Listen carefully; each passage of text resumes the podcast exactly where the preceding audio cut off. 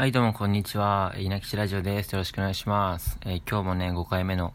放送やっていきたいと思います。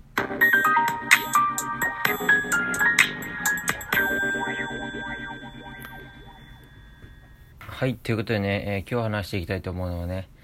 えー、斉藤さんのアプリについてね、話そうかなと思います。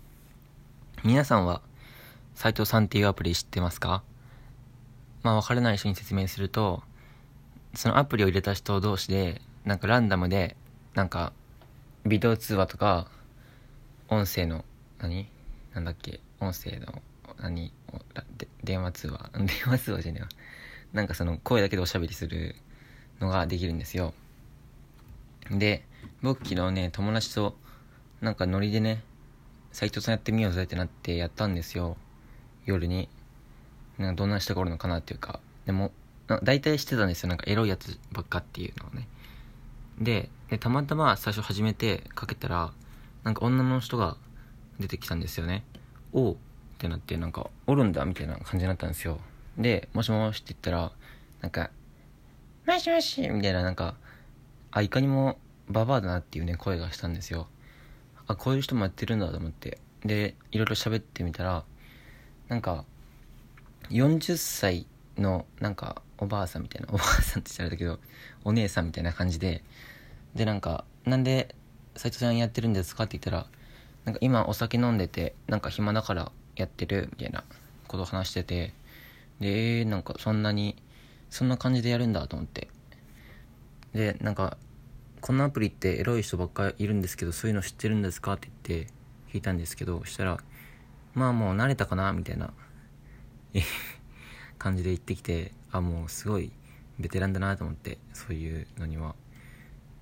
で、結構夜だったんで、深夜だったんで、で、なんか仕事は何してるんですかって聞いたら、なんか夜夜食をやってるって言って、なんか夜食ってあれ、なんかそのエチエッチなやつですよね。で、やってるって言って、で、なんか、それ、なんか話が盛り上がって、なんかその人曰く、なんかその、お姉さんは、なんか、ちょっと頭がおかしい人を引きつけやすい、なんか、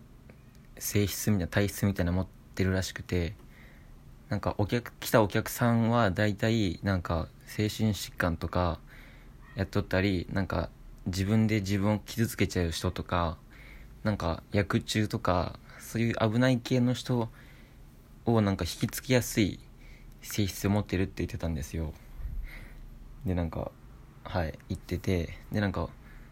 今日、今日のお客さんもなんか、腕に傷があって、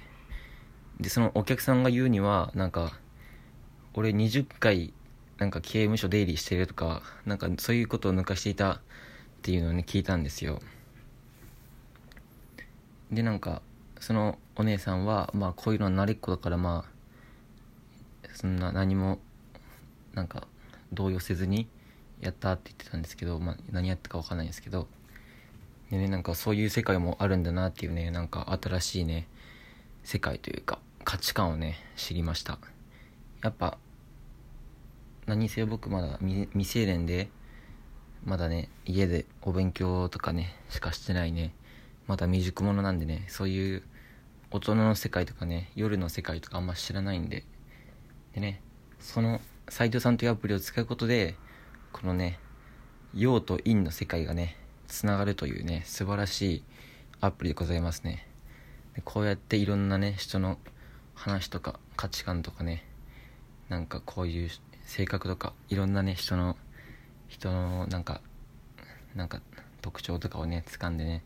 もう人間マスターになってね、もうこの世の人間の全てを知っているかのようなね、人間になれたらね、いいかなとね、思います。もう、あと、もう、最後の方自分で何を言ってんだってね、思っていながらも言ってたんですけどもね、まあ、それはね、まだ中二病が取れてないんでね、許してください。そうだな、あとなんかないかな。別にそんなに喋ることないからな。あ、まあ、最近暑くなったね。ね、暑いね。なんか、めっちゃ外暑いんだけどさ、家の中とかさ予備校の中ってもうクーラーガンガンなわけよ。でめちゃくちゃ寒いんだよね。だからその外出するにしてもその予備校に行くにしてもそのどんだけね外がね暑くてもね暑くても服をね一応その上着を持っていかないといけないんですよ。めんどくさいですよね。もう寒すぎてもう中寒すぎるんですよ。もうなんかその温度差がえぐい。えぐい。だからもうちょっとなんか温度調節をしてほしいかなっていうね要望があるんですけどまあ届かないかな多分。はい。悲しいですね。そうだなもう喋ることないんだよね。喋ることがないんだな。今日は今ね日曜日なんであの予備校の授業が何もないんでね家でお勉強していたんですけどもああった。すごいことが起きてささっき現代文のね勉強してたんですよ。それで小説を読んでてその小説の内容がねもう悲しすぎてねあの泣きそうになっちゃったんですよ。泣きそうに。でもまあ泣かなかったんですけどでもこんなこと初めてで